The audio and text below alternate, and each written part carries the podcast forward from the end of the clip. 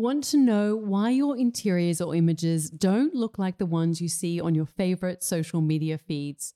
What if I said I could let you know and show you what's missing and how to transform your spaces with clarity and confidence? The truth is, creating beautiful interiors is simple when you know the right strategies, but most people go about it the wrong way.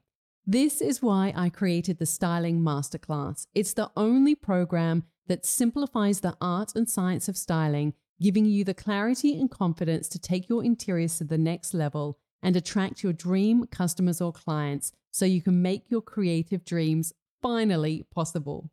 This is for you if you're an interior designer or photographer, have an Airbnb, a homeware shop, or e commerce business, and you want your interiors to look like the ones you see in your favorite books, magazines, or Instagram accounts.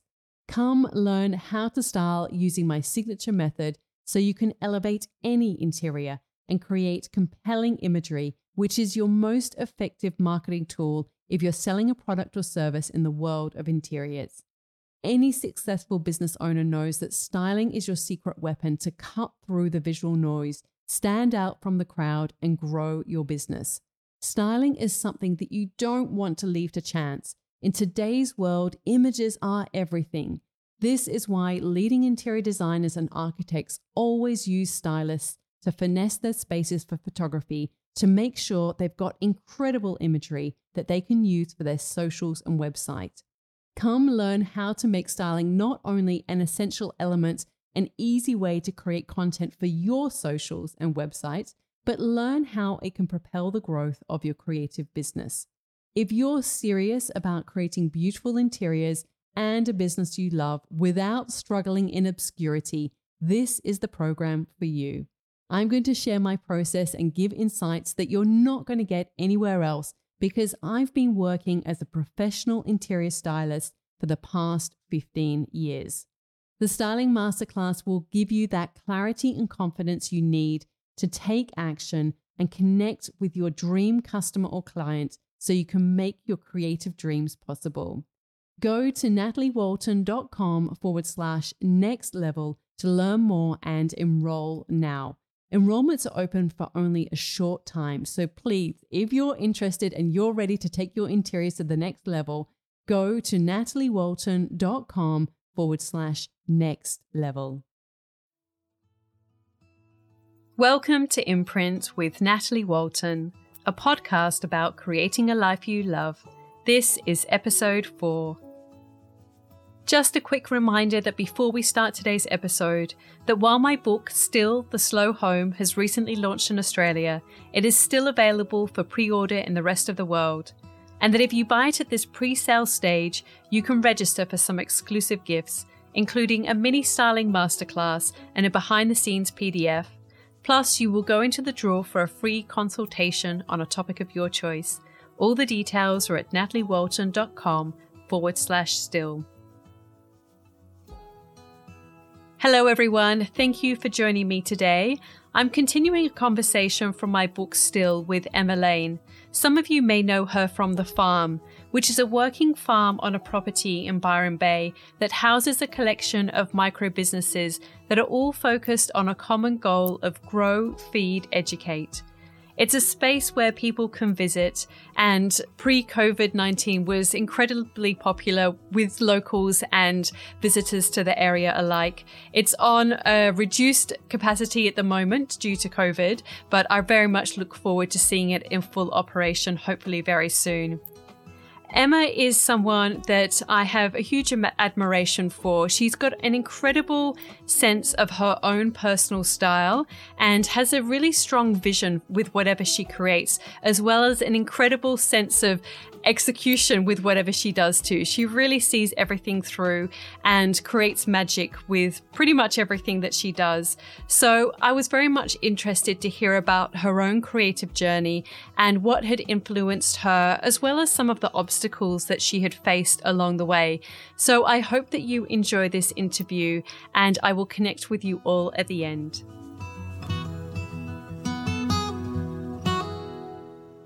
Hi, Emma. Thank you so much for allowing me to come over to your home. We're actually recording in what do you call this space? The barn? This room? Yeah, this is the barn studio. Actually, this was this was meant to be my art studio, but as sometimes happens, it got a bit too perfected, and so the studio's actually moved. My studio's moved to another spot, and it's a little bit more rough and ready. Yeah. So this is more. Um, well, at the moment, it's it's a classroom because of the homeschooling. Yeah. But um, generally, it's a place that it's a guest studio, really. No, it's, it's lovely. And uh, we still get to enjoy the lovely Yeah. outlook that you have from the main house because it's kind of Mm. um, on the same line as, as the house. So, um, so yeah, one of the reasons I wanted to talk to you obviously is because your home features in my book still, Mhm. which I'm very grateful for. So thank you so much for that. And um, and I, this podcast is very much a way to continue some of the conversations Mhm. that we have within the book. Because obviously there's only so much space and so much of a word count But uh, like I said, the, the home features, and I interviewed you for that. And also, I asked you to contribute an essay. So, Mhm. which was, I really enjoyed reading your words about how you've incorporated sustainability within the actual property and the house itself. Mm-hmm. But today, I want to talk a little bit more about you and your creative journey because Mhm. I'm, you know, I'm always amazed and impressed with all you achieve, and you've got such a strong sense of aesthetic and your own style. And I'm really interested about your journey and how that's come to be. Mm-hmm. So, first of all, I wondered if you could tell me a little bit about your childhood, because I'm always interested to know if that's actually informed, you know, how that's informed who you are today and perhaps even your own creativity. Yeah, sure. Well, I grew up in England, so um, that's where I was born to English parents, and I had, you know, an idyllic first probably eight or nine years of my life, you know, living in the countryside. And unfortunately, it was uh, my mother died when I was nine, so she was in a boating accident. So suddenly, life changed quite abruptly, and really, I left home when I was ten years old because I went to boarding school, and. Um, in so many ways, it, it was um, a sad time, but it was it was really exciting in that I had to become who I was quite quickly, and get that sense of purpose in my life. And there was lots of little questions that came up for a young person, and I guess being away from home, I, I sort of grew up quite quickly, and um, creativity was one of the things that really helped me. So, um, art. So, I loved drawing, and um, at the school, I had my own little section in the art room. And um, so that's where it all started for me. It was like a sadness, but also, yeah, really sort of opening, blossoming stage in my life.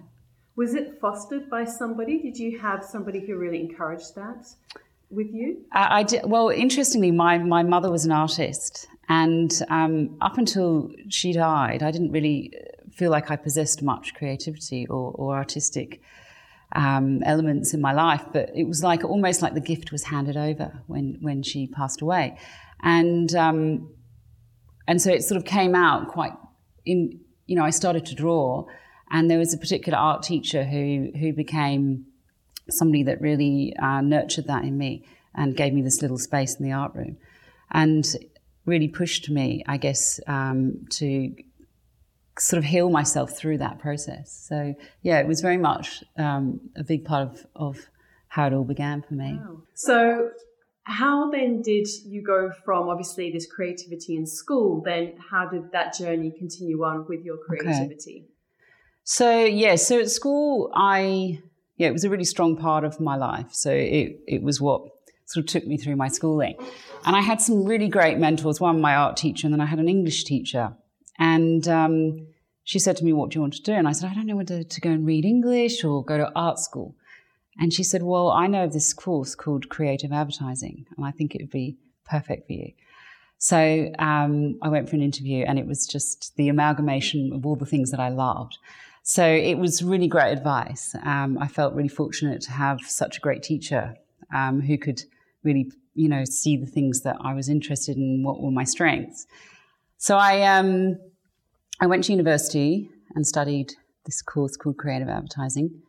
And the element that I loved best was the whole idea generation. So there was a concept of, you know, business would have a new idea and or a branding exercise, and I'd have to come up with the name and the strap line, and the, that's where I I just loved every aspect of that. So it was looking like you know advertising was going to be my career.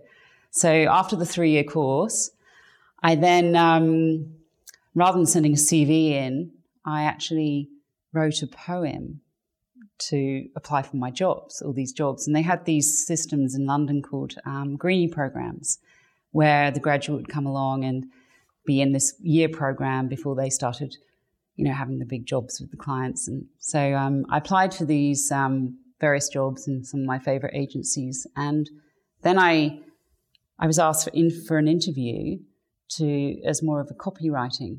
And I was like, no, no, no, no, I don't, I don't want, I want to be more on the, you know, the art direction. So um, it's funny. So words and art have always, from an early age, have combi- combined for me. So I would maybe, you know, create a piece of artwork and then write over it, or write a poem, or yeah. So I was sort of ended up in that field with some good guidance. And so obviously that's working very much within a commercial yeah. area, though. So did you carve out time for your own personal creativity during that time, or did it take a bit of a backseat to more of the commercial creativity? Um, I mean, definitely the commercial, you know, you have to earn a living. So that was obviously happening. But I've always managed to find little ways of being creative. So we all have the same room. And, and friends of mine would go, Emma, like, why does yours look completely different? Because yeah. I'd, you know, go in and I'd style it and have certain things in the room that would just pull it together in, in the way that I liked. Um, then I would, you know, as when I was working, I still had my little painting practice that I would do. And then I started photography as well. So I always had those little elements as hobbies that I just kept working with along the way. Mm. And so, what precipitated your move to Australia? How did that all come about?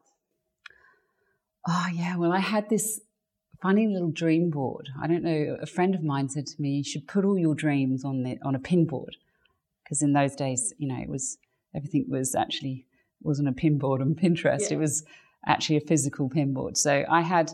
I remember this one image, and I think the location was Perth, and it was a beach house, and it had these little starfish kind of etched out that you could look through the house and you could see the ocean below. And I just thought that was the most incredible thing to to live right next to the ocean. But in Australia, a lot of the cities are close to the ocean, whereas that's not the case in England. Yeah.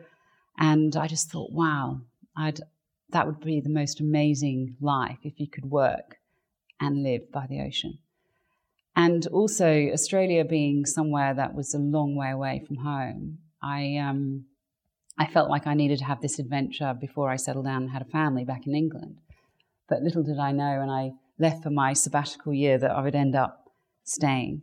And um, 20 years later, I'm still here. And so, did you go straight into working in the advertising industry when you came to Australia, or how did that? How well, did your career side? Yeah. So I had a year off, um, and I actually planned to work for six months of the, that year, but um, the exchange rate was so great at the time that I ended up traveling for like nine months. And I just fell in love with Australia. I loved it. And then I was at the end of that nine months. I was like, well, do I work for a couple of months and head back, or do I go back now? And and I ended up going back to England, and I felt really like this craving for the country. And my my father said to me, you know, so how was it? What, what, was it like? And I was like, I've fallen in love. And he was like, oh, and who is this person? I was like, no, it's the country. I just love it. I just love everything about it. And he said to me, well, like any love, you need to go back and get it out of your system and, you know, have a couple of years there and then return. So I packed my bags again and headed back.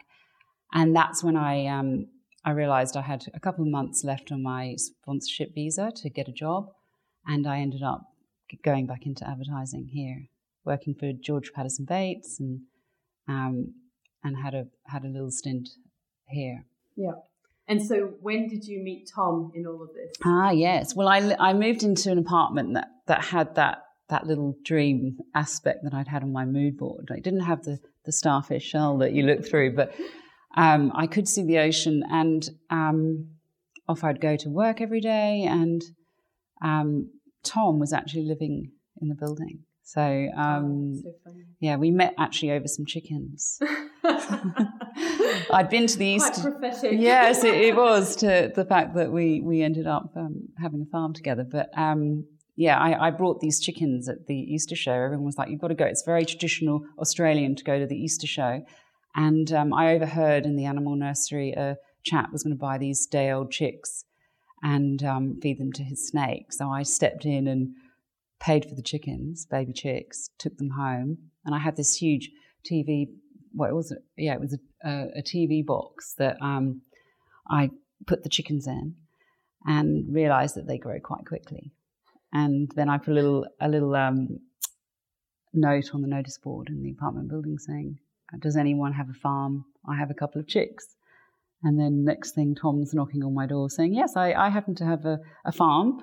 Um, my parents do, so um, I'm happy to take them off your hands. Oh, and that's wow. how that's how I met Tom. it's such a great story. Yeah. And it, like I said, it's so prophetic that the fact that that kind of became the theme within your yes, I know. It was the start of our relationship. Okay. So by you know brought, drawn together by chickens, um, we then started um, a friendship. We were friends for actually a year and a half before we got together. Okay. Which was, you know, really lovely because I didn't really have much of a community in in um, the area and well, in this country, and and he just took me into his life, you know, which was really lovely as friends. Yeah. Yeah. Mm. And so then, um, where is that then on your journey together? How long were you in Sydney before you moved up here? So it's funny, I, I look at life in chapters and I seem to have a 10 year change. You know, every 10 years things change. So I actually had something like 18, no, 16, 16 17 years in, in Sydney. So I'd been, um, you know, I was on my in my first year of being in Sydney, and it was a big year because I, I became a, a citizen, Australian citizen. I really wanted to be here on my own right, not you know marry Tom yes. or. So um, yeah, we but we, um, I think it was about two years later, we got married. Yeah, and I was an Australian citizen at that point, and um, then had start, you know, started a family and had that big chapter, the biggest chapter I've had yet in yeah. Sydney. Yeah. Mm. And interestingly, Sydney was very slow paced at the, you know those years ago, all those years ago. And I left London because London was definitely much faster. It was, it really was a rat race. I mean, just traveling on the tube and the amount of people. And so I was really, I, I think when I came to Australia, I really felt that peace and that, oh my gosh, it's so vast and there's all this space. And to have a city like Sydney where you have the ocean and you can travel, you know, to work in a city, and there wasn't really a lot of cars on the road at that point. And then over the 16 years, it just got faster and faster and faster. And to the point where I was like, gosh, this is like the pace that I left London. Right. Um, and by which stage, you know, we had children and we were starting to think about what sort of lives we wanted our children to have. And we used to reminisce often about our childhood and how we'd grown grown up in these open spaces. Where the chickens ended up, Tom's parents have a farm in Braidwood, and he, you know, they've had that for over 50 years. And um, he's got a lot of really fond memories of his time growing up there. And I was in the, you know, the green belt outside England. Um, and so we were like, okay, what, what's the next chapter for, for us and the children? And, um, you know, we had, at this point, we, I had four children. We decided to buy a holiday house in Byron and the idea was that travel would be hard with four children and expensive. And what about we had this memory of going to the same place every holiday? So we bought this little farm, 30 acre farm um, in the hills of Federal, and decided to yeah, have this little chapter of growing our own veggies and living in nature. And um, yeah, so that's really the next part of the story. Yeah. And I think that's kind of where the book picks up and talks a little bit about then that that change from going and living you know in federal and then buying this property mm. and but one of the things we were talking the other day about patience mm. and you spent a long time waiting to find the right place mm. do you want to talk a little bit about mm. patience Yes, patience. She's a wonderful attribute in my life. Um, no, I don't think I always possessed her. Um, it's something I've learned to, to have. But um, I guess the house was a really good example of how patience does pay off in the end. Um, so we when we brought the house in Federal, we, we had actually planned, we had the same brief as we did um, for this house, which was we really wanted to be 15 minutes from Byron and be on the hills, looking out, hopefully with a little glimpse of the ocean. And um, we just couldn't find it. We were searching and searching. And um, it was funny actually because the agent that was helping us took us down a driveway and she said, Is this the sort of thing you're after? And we were like, Yeah, no, that this this is exactly what we're after. And she goes, Oh, unfortunately, it's not for sale, this one. And we're like, Oh, okay. But 10 years down the track, this is, this is the range. This is the house we, we now own because it was actually the agent's property. And when we left Federal and we decided it was having moved permanently there, um, it was a little bit far out for, for children and schools that were in Byron. So um, we, we actually started the search again.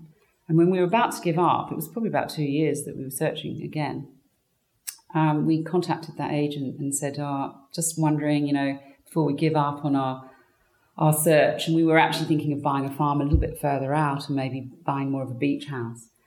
And she said, "Oh, Tat, remind me of your your brief." So we went over, you know, what we wanted, and and she said, "Oh, you know, I'm about to put my property on the market, and it's all of those things." And she, you know, we realized at that point it was the property she'd driven us down the driveway all those years ago. And we went, yes, that's what we want. so it was there all along. It was waiting, you know, it was waiting for us. Um, but it, the time wasn't right. And we had to, you know, we had a really important chapter in Federal, which was when we decided to grow our own veggies and um, with the help of a local lady. And that's where really the idea of the farm came about. So without that chapter, you know, a lot of things wouldn't have happened. So it's all meant to be, really. Yeah, I, I think that a lot sometimes, mm. that sometimes you can have things happening in your life and you kind of question, was that a waste of time? You know, mm. should we, would it have been better if we went straight to this other thing? But then when you look back, you can sort of see that actually that facilitated something mm. else. Mm. And it's funny how things work out. Yeah. Do you believe in fate? Yeah, I do, and I, I believe in the divine right order. I mean, uh, people sort of talk about that. I'm, I believe that it is it is there's a perfect plan already set, and I think that's where flow is really important because if we resist that, then we don't ever really get into flow. But if we allow that divine right order to to to float us on that path, I think it all works out. And so you can't be too rigid in, in the way that you move forward in your life. I think. So tell me a bit about that divine right order. What's what's the idea behind that? The idea is, I mean, it's it, that that everything is already set, but with the right intention and following your true path and purpose, you will go on that path. If that makes sense. So, how does that help with, say, decision making? Um, I think it's the the authenticity and believing in what you're doing is really what you were set out to be. So if um, it goes really back to trusting your gut instincts, I think. So it was that was a lesson I learned quite young was that when I went against my gut instincts, I, I always sort of made the wrong decision. But if you trust your gut instincts and you're in touch with your, your purpose and you follow that path, then the decisions are quite easy. You know, if you check in with yourself and you say, okay, how, what do I do in this situation? The first thing that comes up is usually the right thing to do. Yeah. And I think we, we had that when we were born. We had that ability to sense the right thing for ourselves and others. But we just lost track a little bit along the way by the complications of life. And, and then if we can try and get centered back to ourselves and check in, I think that, that we are it's easier to to navigate the path of life. Yeah, I'm I'm really fascinated by this this mm. idea because mm. I think that decision making is so hard for mm. so many, and um, I think as life goes on, you're kind of faced with more and more decisions mm. and bigger and bigger decisions. Mm. And we're kind of live in a world that we're bombarded all the time by mm. so much information and so much um, insight into other people's lives yes. that sometimes it can be helpful when you sort of learn about other people's mm. journeys and the lessons that they've learned. But other times I feel like it can take us off course of what's mm. actually right for us. Mm. And um, yeah, so anything that sort of relates to decision making, I think is really interesting. And, and that's one of the things I wanted to ask you about because mm. obviously you have to make so many decisions both in your personal life, mm. in your home, um, and your home life and in relation to you know the farm project that you've got? And what is it that guides you when you're making decisions? Do you have certain values or mm. or ideas that you sort of think that's your check-in point or something that you always kind of go back to thinking this is what's most important yeah i mean it's interesting because when i when i set up businesses um, you know which we've done a few over the years that's one of the first things i do is, is i have a mission statement so you can almost relate it to your own life as well. So you have a mission statement. What am I here to do? And then, well, what is that business here to do? What, what do you want to achieve with that? And then, then I always write a set of values for that business. And that they're usually the businesses that Tom and I have created together, like the farm and the beach house, and to a certain extent, even the range, our home. You know, they're, they're values that are quite personal. So there are elements of the business that are very much in tune with our own personal living. Um, so with those values, once you've got a, a set of values established, you can then check in. Every decision that you make along the way can be set up against those values to sort of check in and go, okay, you know, is that employer the right person? Is that is how's that friendship sitting with you? You know, is is that person adding to your life and you're adding to theirs? Because it's it's dual, you know, it's the dance of life. So um, I find even though it sound, probably sounds very structured, um, that is something that I definitely do. You know, have this mission statement and have these values that help me keep on track. Yeah. So, what about then obstacles and mm-hmm. challenges?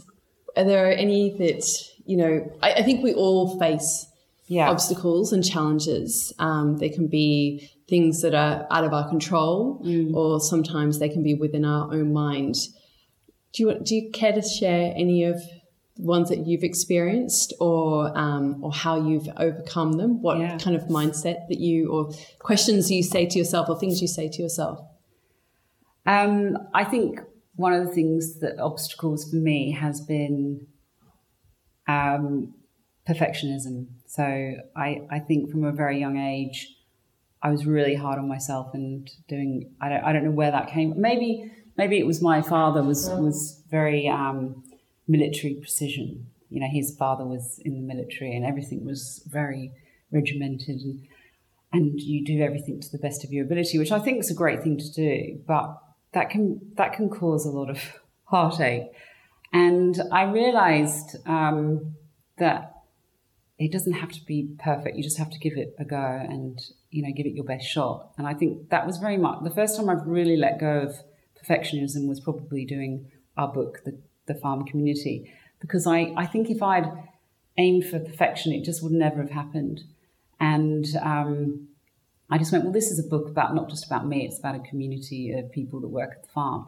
And so it's not perfect because there's many different personalities and there's you know this joining of people. It's it's it is what it is. And so once I'd got my head around that, and I realised well, that, that book is, is great in its own right. You know, that could be the pathway to another book that I've learned the lessons. So I think, you know, just talking to yourself and reassuring yourself that, um, you know, it's not, it doesn't have to be perfect as long as you get going on it and, and then you can move towards that element in your life. And is that something that you've just kind of worked through yourself, or have you done like had any mentors or done readings or particular things that have helped you with that? Mm. I think Tom, my husband, has been great for that because he's he's kind of the opposite. He he just gives everything a go, and um, isn't too attached to the outcome. And so he's been a great teacher for me because he'll be like, "Oh, come on, Emma, you're, you're stuck with that. You know, like just let it go a bit. Like, it doesn't have to be absolutely 100% perfect. So I think, you know, our relationship is a great relationship for the balance. And, um, you know, we started as friends, great friends, and we're, we're now uh, life partners and we have a family together. And so having him by my side to help navigate that area in my life, perfection area, um, is, is a great um, union, I think. And, and what about sort of your relationship? Because obviously, you got, I mean, how long have you guys been together now? Well, we have been together for 19 years, so 20 next year. Yeah. Mm. And what would you say are some of the the lessons that you've learned in being in this kind of successful relationship? Like, how do you navigate different personalities, or you know, is there anything that you mm. have kind of learned in the process? Well, I think it's um, quite early on um, recognizing each other's strengths and then playing to those. So often in a relationship, the, the thing that attracts you is the opposites. And there can be a period of time that you almost attack each other for your opposites. But actually, if you can turn the mindset around to go, okay, well, that's something that I'm lacking that he's great at, um, and then use that to to propel you both forward and your family forward, then that that's a great way to be. Um, and I think that's the thing that sometimes can unwind a couple. They sort of just hang on to each other's, oh my God, you're like that. And, and then um, it, it ends up being quite disruptive. So I think, you know, there's a reason why you chose your partner. And I don't think that really changes. It's whether you sort of change and evolve together. And that really is a mutual respect, I think. Yeah, yeah. And you guys have certainly sort of been on quite a journey together. Yeah. So being in business mm. together as well, has that presented any challenges sort of being business partners as well as life partners and parents? I guess um, again, it's respecting each other's strengths, playing to the strengths. So, so yeah, we we take it in turns. We pass the baton. It was like when the kids were young, and you know, you're monitoring a child that's near open water. You know, we we pass the baton, and it was usually a hat. You know, put the hat on, and we kind of still do that. Um, so sometimes we're together, and if we're together, um, well, often we're together, but for, for say business perspective, um, we try and make all those within the time the children are at school. Um, and if something is later, then one will go and then the other one will update the other person. I think, you know, we've figured out a way to coexist and work to each other's strengths really well. Um, I'm trying to think of particular challenges that have happened along the way. maybe I've blocked those out, but um, I think we're pretty lucky. You know, we really have been a good team. But I am conscious now that we don't want to push that to its limits. You know, like we've got, you know, three big projects happening at the moment, and we're across all of them, and you know, the children, and um, I think we both want to sort of shift a gear down now. Um, and just balance life out a little bit. I mean, it's been a wonderful life moving here to Byron and having that balance, but then you start taking on all these projects and suddenly you're in that almost that fast mode again. So I think we both sort of, and particularly this time at home, the last month, have we've sort of re, re you know revisited what we want for the next chapter of our life. Yeah, sounds interesting. Yeah. Care to share anything? Well, I think I think we want to um, spend a lot more time here on the range and fulfill some of the dreams that we want to do here, which is a little bit aligned with the farm. I mean, it's funny because when we first bought the farm, we we planned to live there, and we, you know, we had plans for a house, and you know, Charlie was going to be head of um, transport and driving all the buggies, and Matilda was going to be working in the restaurant, and Lulu was on egg collecting. And we had, a, as a family, this and George. I have almost forgot about George then, but he yeah he had a role too, and and then it we sort of handed the farm over to the community, in that it's now a community of businesses that work there for the community, and we realised that one it was really busy there, but um, you know it wasn't entirely our own project, and this is what we have here at the range is it's ours, it's our little sanctuary on the hill. You know we want to grow more vegetables here. We've planted an olive plantation. We've got our citrus orchard, and you know, we just love creating things and pulling together like this little dream. So it's been a bit neglected. I mean, the house is all done, and I mean, although there's still um, projects of the house to be done, um, there's the land, and the land here for us, you know, is really important. Yeah, and one of the things as well, sort of talking about relationships, was I. It's very hard with Instagram sometimes because obviously you everyone sees a very edited mm. version, but you do seem to have quite a good close knit friendship of female friends mm. as well. Mm. And um, is that been you know easy to find friends here? And and if so, like how are they important to you?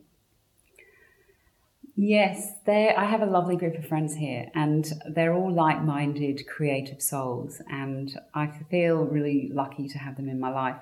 Um, it, it, wasn't a thing that happened straight away. Like I think when I first arrived in Byron, I was I was just like, yes, I'm here, and I. Uh, people had given me the advice to just hold back and see what comes to you, but I was like, yes, I'll come to that, and I sort of, and then I spent a bit of time sort of almost back stepping, and then I almost created more space to allow those friendships to come in, and um, and I feel like I've got a really yeah really close collection of girls um, that are in my life, um, which has taken time. You know, we've been here five years now, and um, probably in the last year, I feel like they've really, you know, cement. I've really cemented those friendships, and there's always room to have more friends in your life. But I feel really sort of held and supported with this group of girls. Yeah, I've still got beautiful friends in Sydney, but it's very hard with the family to to stay, you know, connected and be always popping up there. And actually, I used to do that in the first year. I, I, I used to pop to Sydney quite a lot. You, you have to at some point go, okay, this is my life here now. You can still service those friendships and be in their lives, but you also have to make time for the, you know, the people that are in your life here and now. So, um, yeah. Yeah, no, it's interesting because I think that as you get older as well, you perhaps sometimes have different needs with mm. friendships as well, like as opposed to say when you're in your twenties. And um, yeah, I, I think it's an interesting kind of situation when you move to a new area mm. as well and making friends and, and how they evolve and who they end up being. Yeah. And this area is, you know, it's amazing the creative souls that live in this area. And I'm always attracted to people who are creative and come up with ideas and have things, you know, happening and however big the project. And um, it's funny because this group of friends, we um, always celebrate each other's birthdays, and there's a theme, you know, like it might be a tea party, and then everyone, you know, dresses up in big, big white dresses, and we're prancing along the, the hills, and you know, there's no alcohol involved. It's literally, um, you know, the highs of life of just being, you know, in touch with your child inside, and you know, it's it's a really lovely, free sort of um, friendship that's yeah childhood like it's like a childhood i'm reliving i was actually going to ask you about that because again one of the things that i always get a sense of when i meet you and even again just through mm. Instagram, which always sounds so terrible to mm. say that you feel that you know somebody through Instagram. But anyway, um, is that you do seem like a very joyful person mm. and that you look to the positive in life and that you enjoy having fun and being silly and um, I mean, even I remember at the photo shoot, you know, you're you're very quick and happy and easy mm. to kind of be a little bit silly if you want or, yeah. or whatever. Is that something that's always been part of you, or something that you have made, you know, an effort mm. to kind of know I'm going to have this in my life, or I'm going to be like this, or is it just something that's innate in you? I think it. I think it's slightly like a little stress relief for me, almost. You know, when I tend to have a little bit of silliness that comes out. You know, if it's if I'm feeling like anxious about anything, or or, or sometimes it's just feeling joyful. It's like this um, big emotion.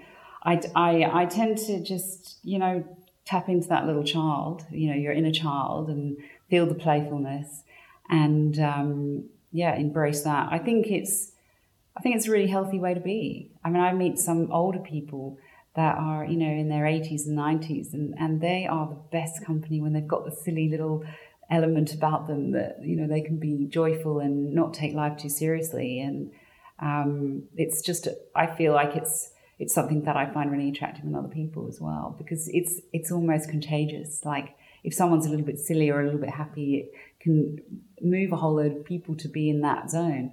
And that's what I find about these friends is that, you know, once someone dons the silly hat and starts prancing across, you know, it's like the, the movement, everyone joins in and, and, um, it's a really happy, uplifting place to be. Yeah, so I, it's a big part. I, there's, a, there's, obviously a little theatrical element there. Um, I used to love acting when I was at school, and um, I love a hat and a wig, and a, you know, I feel as soon as you put it on, you you can be a different person. And yeah, it's probably a little yeah release for me. Yeah, no, it's interesting. Mm. I think it's a it's a wonderful quality to have. Thank you. And um, and so I guess sort of looking back a little bit, we mm. spoke about your childhood, but as you mentioned, you've got four children. And um, what are the things that are really important to you in terms of how you bring them up and the values that you mm. impart on them? What's what's what's your kind of hope or what you try and instill in them? Well, I think family values. I mean, my my family, my father was very big on you know the Sunday lunch, and so that was no matter where we were, it was always a time to get together and you know have lay the table properly with the dinner plates and the special cutlery, and um, so that sense of ritual that you know I, I feel like that we've lost a lot of that in in families and the way that we are now. So I, I family is really important to me, and I guess that that Sunday lunch is still a big. Actually, every dinner for us is a really big deal. You know, we lay the table, we sit down, we, I make it pretty, and a lot of conversations happen there. So, um, and I think this where we live and the range is is a place that really helps us to live as a family really nicely. There's enough space. Um, there's something for everyone to do. Um, so we've, I guess, we've really nurtured that and created that in our lives. Um, community as well. I think by having the farm and um, you know having that sense of helping other people and, and, a, and a chance of giving back is is really a, a really important um, value to have. Um, was the question around the it was well. I've gone sidetracking now. No, no, no, no, no that's fine. Yeah. Well, it's about the you know with your children. Oh yeah what are the things that are really important to you in mm. terms mm. of like yeah. your values and, and how you bring them up? So the, the, obviously nature is a really big part in our life, and you know we really enjoy nature. I mean, we look over it every day here, and I think that has really driven us to have a, an element of sustainability and a consciousness around looking after the planet for future generations. And so they are our future generations. So um, we try and talk to them a lot about those elements of sustainable living and you know have that as an interaction in our life on a daily basis whether it's not using plastic or generating our own solar power or um, using fallen trees on the property to create firewood. Um, they're just that's a really important value i think just to know that you know the natural resources of the earth will run out if we don't take care of them and they're our future custodians. So it's up to us to help educate them. Yeah. yeah. And I, I, also have to ask um, you obviously have a really beautiful aesthetic on your Instagram mm. and seem very considered with how what you share and uh, you know the way that you capture images. What are some of the things that you think about and how you use Instagram and, and how mm. that's good for you, what you enjoy about it, what you don't maybe, yeah. or you know how you use it. Well, I, I, had a private account for many years, and it was when when I had Charlie, so our oldest son, I, I was doing a lot of painting, and then it, it wasn't practical to do a lot of painting. So that's when I really sort of studied photography, and I went to the Australian Centre of Photography, and um, just loved it and the instant gratification of photography. And I'd always loved composition, so it's it was very easy to do with children. And then, of course, I ended up taking photos of children and portraits, and I was doing my own children, and then friends would, and I had this sort of business of portrait photography for a while, and. So I had this private Instagram account, and then people would say, "You should share your images; they're so beautiful." And um, I went, "Oh, I don't know if I want to be public." And I thought about it, and I thought, well, I, don't have to have all the intimate elements of my life or things I don't necessarily want to share. And so I actually started an album every year. So I would take photos on Instagram. This was when it was private. And at the end of the year, I would put those images in an album. And it was like my year, you know, recorded on Instagram. And then, um, so when I sort of opened it up to the public, it, it was really lovely to curate that year with a bit of a purpose in mind, which was my family album, but also all the things that, you know, maybe there was an opening at the farm or something big happened there that was recorded. And so for me, the important thing was it was a beautiful image. And so although maybe, you know, people would criticize me for it all looks very curated, that's who I am. You know, I want things to look beautiful. I see the world very, very much through aesthetic eyes. You know, I want it to look beautiful. Um, and so I'm okay with that. And if, you know, I don't want to share the messy laundry cupboard and I don't want to share the negative things because that's not how I operate in life. You know, I try and see the positive. So for me, my Instagram feed is very authentic. And and I hope that it is beautiful too. Um, I haven't had many negative comments. I think there was one about a tree. We planted a tree once that was wasn't native. All right. And you know, I was okay with that too because the story, the tree was a Canary Island palm, and the first place I ever saw a palm tree was in the Canary Islands, and we ended up having a holiday house there growing up for a while, and so it was really important that I had this tree in my life mm. because it was a connection to my history. And I think once I, I went back to the person and said, you know, this tree is really important for these reasons. And we have planted 10,000 native trees in our regen project on the farm. And here, actually, we've started planting too. I, you know, not that you have to justify it, but, you know, that that's okay. You know, just to have the few comments. And if you can come back with something um, just to yourself, even just justify it. You don't have to say it on Instagram. Um, it's it's your page to do what you want, and you shouldn't worry about what other people think too much. Yeah. Well, I think that's a lovely note to, to finish on. But before mm. we go, I did want to ask you a few questions that um, I would ask people on my blog, Daily Imprints, that I created for many years. Mm-hmm. And I feel like this podcast, in many many ways, is a continuation of that space. So, I um, it's just a fun kind of quick answers, whatever kind of mm-hmm. comes to your mind. So. Um, let's let's just start with them. So, what five words, or which five words, best describe you? Would you say?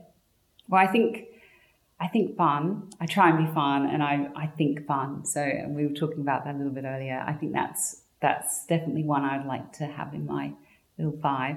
Um, I'm very loyal as a friend, and I, I, I guess to a certain extent, I love that back, the loyalty back. But um, yeah, so I'm loyal. Um, I'm determined. So everything that I do is with that strong sense of I'm going to do this. Um, and I'm active, very active. So I've got high energy, and um, it does pitter at times. but um, yeah, I'd, I'd, like to think I'm, you know, active and yeah, so yeah. that's fine. Great. And uh, we've sort of touched on this a little bit, but maybe if you just give a little bit of an overview, how did you get your career start and what path have you taken since? So what have been some of like the, the key stepping stones along the way? And my career started really with that left field poetry writing for my CV, which got me noticed because I didn't do the traditional CV. So I think that's a great thing to to not always go down that. Oh my God, that's what I think I should do, um, which led me, you know, into a career that really, even though I'm not doing advertising now, it, it certainly has formed a great basis for everything that I've done. I'm so pleased that I had that foundation. Um, the stepping stones were, um, you know, being brave as you know job opportunities came about, um, knowing that you've got to sort of step into your power a bit, and you know that job might seem a little bit scary, but you know just take that risk. What's the worst thing that could happen? Yep, no, it's great. And what's the best lesson you've learned along the way? Um, definitely to trust your gut instinct. So to go back to that thing that we know innately in ourselves and trust it. I agree with that. What's your proudest career achievement? I think leaving uh, a legacy project with the farm at Byron Bay, um, which you know I co-created with my husband. It's such a lovely thing to have done together. Yeah, it is. What's been your best decision? Oh, it probably sounds a bit cliche, but definitely making that um, move to Byron Bay. Yeah. I mean, the tree change, all the sea change, it's both really from Sydney um, and coming here to, I mean, we had to let go of a lot of things, you know, the schools that we thought we were going, you know, the children were going to, to our, our beautiful house that we had there. You know, there were a lot of, at the time, sacrifices we weren't sure. But um, there is no doubt in my mind every day that we are happy here. Yeah. And um, who inspires you? I think anyone that follows their dreams because it takes a huge amount of bravery to do that. Yeah. And what are you passionate about? I'm definitely passionate about the future of the planet and leaving a legacy for future generations. Which person, living or dead, would you most like to meet? Well, this is a funny one because it's a Carolyn Bessette. Bessette. Oh, okay. Do you, do you know Carolyn Bessette? Who's married to uh, John F. Kennedy yes. Jr. Yes. And when I was younger, I mean, unfortunately, she's not alive anymore, but I thought she had the most incredible style. And I just wondered what her life was like because she just seemed like this really shy person, but really strong. And I would love to have sat down and had a conversation with her. Yeah, fascinating. What dream do you still want to fulfill? I definitely think there's another book coming. And um, I've learnt my lessons with the first one. It's it was definitely my foundation to learning about books and writing, and um, I'm excited about creating something that is um, really about my aesthetics. Okay. Yeah. I look forward to seeing what you yeah. create. And what are you reading? I'm reading um, The Secret Network of Nature um, by Peter Wohlleben. And he also wrote The Hidden Life of Trees. Oh, yes. and you've got that one? Yeah. And I just love this idea of nature talking to each other in a subtle way. And we really are all connected. And I think these books are just beautiful insights to a world that we look at and think, oh, it's really not communicating, but actually it is. Yeah. Thank you so much, Emma. It's been so fascinating to learn a little bit more about you. It's, um, as I say, I mean, we've met, you know, quite a few times over the past couple of years, and even at your previous home as well. But mm. it's, um, I've really, I've really enjoyed this conversation. So yeah. thank you so much. Thank you. Likewise. Lovely chatting. I hope you've enjoyed listening to this interview, and I look forward to sharing more with you over the coming weeks.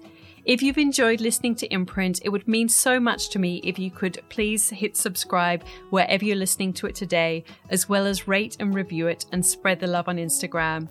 You can find me on Instagram at Natalie Walton, and I will also share show notes for this episode at nataliewalton.com forward slash podcast. And just a reminder that if you pre order still, you will receive some exclusive gifts. All the details are also over at my website.